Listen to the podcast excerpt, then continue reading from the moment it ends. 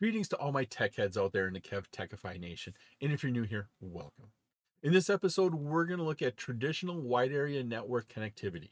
We'll be discussing traditional wide area network connectivity options, common WAN terminology, and then finally circuit switched and packet switched options. This episode is part of my series on enterprise networking, security, and automation. I'm Kevin here at Kev Techify. Let's get this adventure started.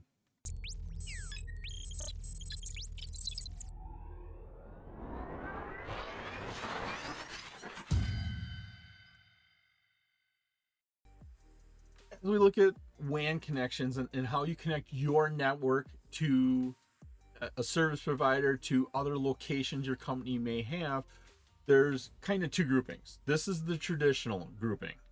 Now, these traditional ones, these these are legacy. These should be phased out in terms of newer ones, but you as an IT professional, there's a good chance you're still going to run into a number of these out there. What we can do here is look at breaking it down into our dedicated and switched networks.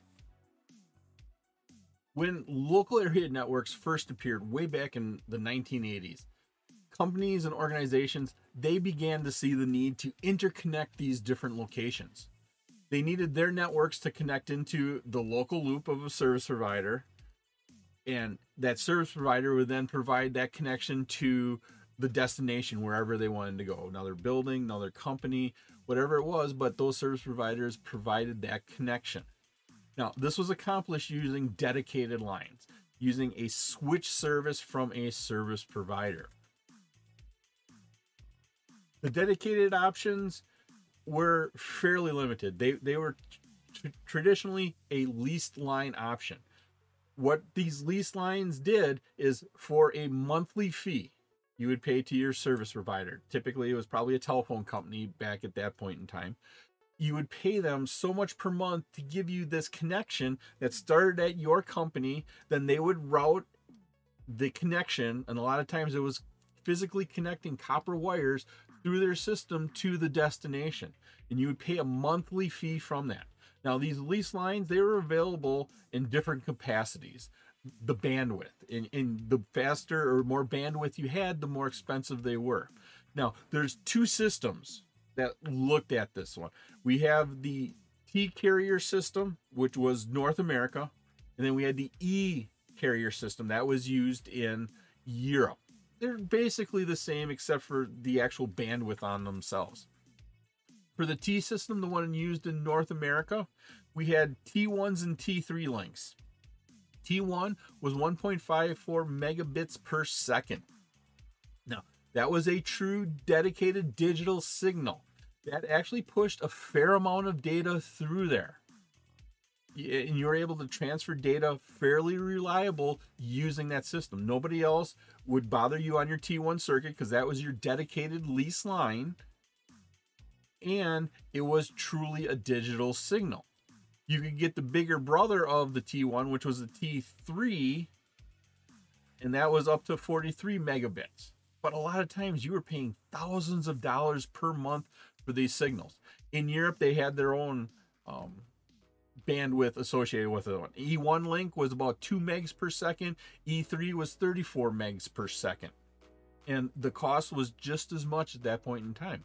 Now, they didn't provide, they typically did not provide internet for you. You'd have to contact an internet service provider. Here you were con you, so you had two service providers. One service provider provided that connection between your point and wherever you wanted to connect to, and then your internet service provider would actually provide you the internet. And so they provide you that connection to the internet. These were they were two separate options. For a lease line, they had some advantages. It was very simple minimal expertise to install and maintain. Why? Because you paid a service provider to do that. It was basically plug a plug a cord in one end and you set up and you did some configuration on your system and you were good to go. Same thing on the other end.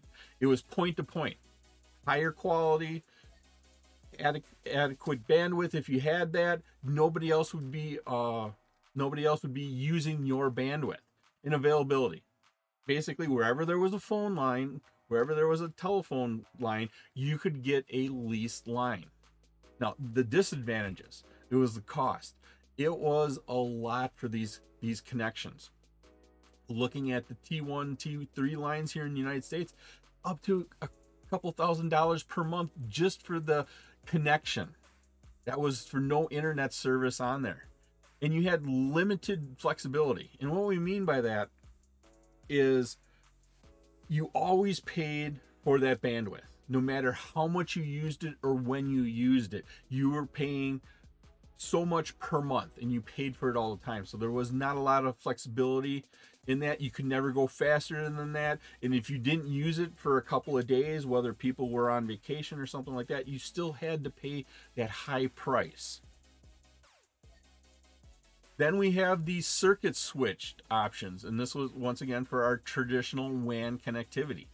We, if you're liking this episode on traditional wide area network connectivity and you're getting value out of it, and depending upon what platform you're using, please click that like button, give a five star rating, subscribe to my channel, leave a comment.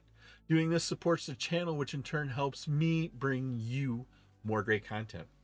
You can also visit my website at kevtechify.com for all of my details and how to get these episodes in video and podcast form.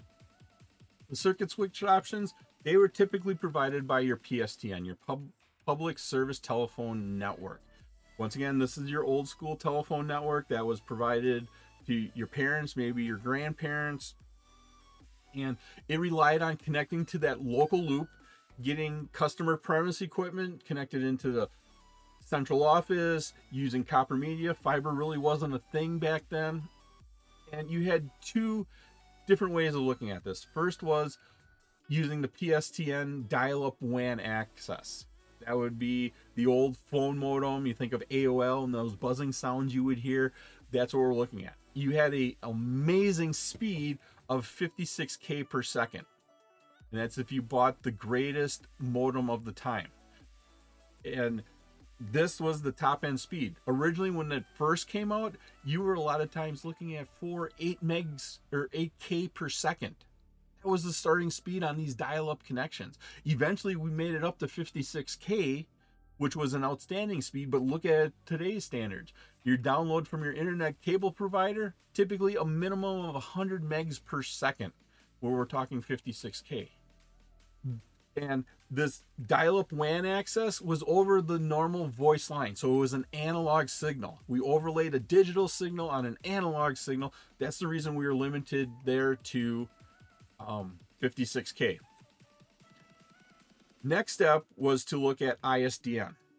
ISDN used those same lines but changed how they encoded and decoded data and took away basically that voice option. It was a loop to your central office using those same wires that the old telephone system used. But because of how we encoded and decoded the data, we could get much higher speeds.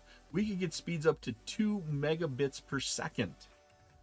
And that's four times faster than that 56K modem. And so for those people that could upgrade to ISDN, they had blazing fast internet. But once again, compare that to your cable internet connection of 100 megs per second. 2 megs. You're at least 50 times faster in today's world. These these connections or what we're paying for these speeds back then, dial-up modems, I think were like 50 bucks a month.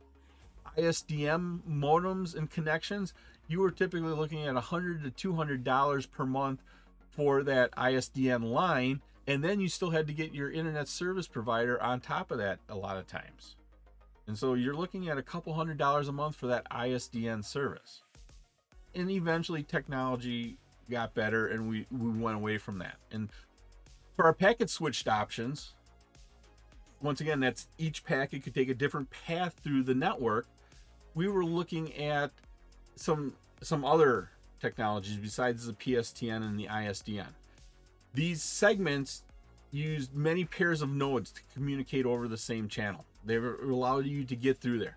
And two of the traditional legacy circuit switched options are frame relay and ATM, asynchronous transfer mode. Frame relay is a layer 2 protocol and it worked on non broadcast multi access WAN.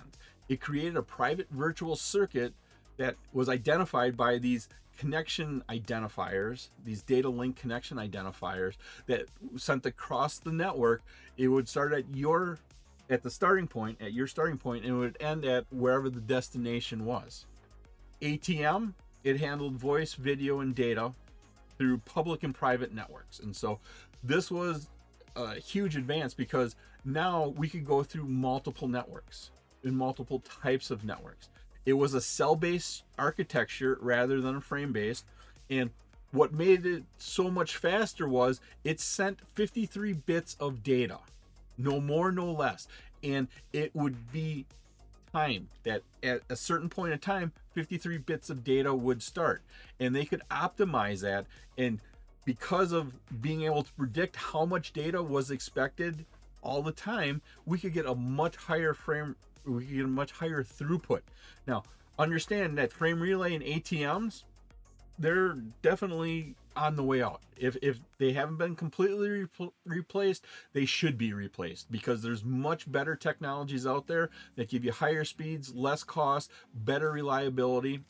And so this Metro Ethernet and internet based solutions, those are the way way to go instead of using these packet switch networks.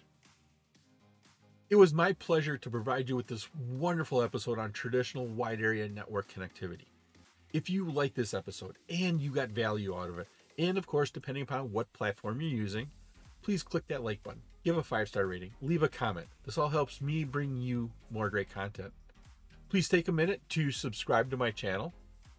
All my socials and contact information are on my website, kevtechify.com, and you can get all these episodes in video and podcast form. In the upper right is my playlist for my series on enterprise networking, security, and automation. In the bottom right is one of my favorite videos that I linked just for you. Thank you so much for watching this episode of my series on enterprise networking, security, and automation. Once again, I'm Kevin. This is Kev Techify. I'll see you next time for another great adventure.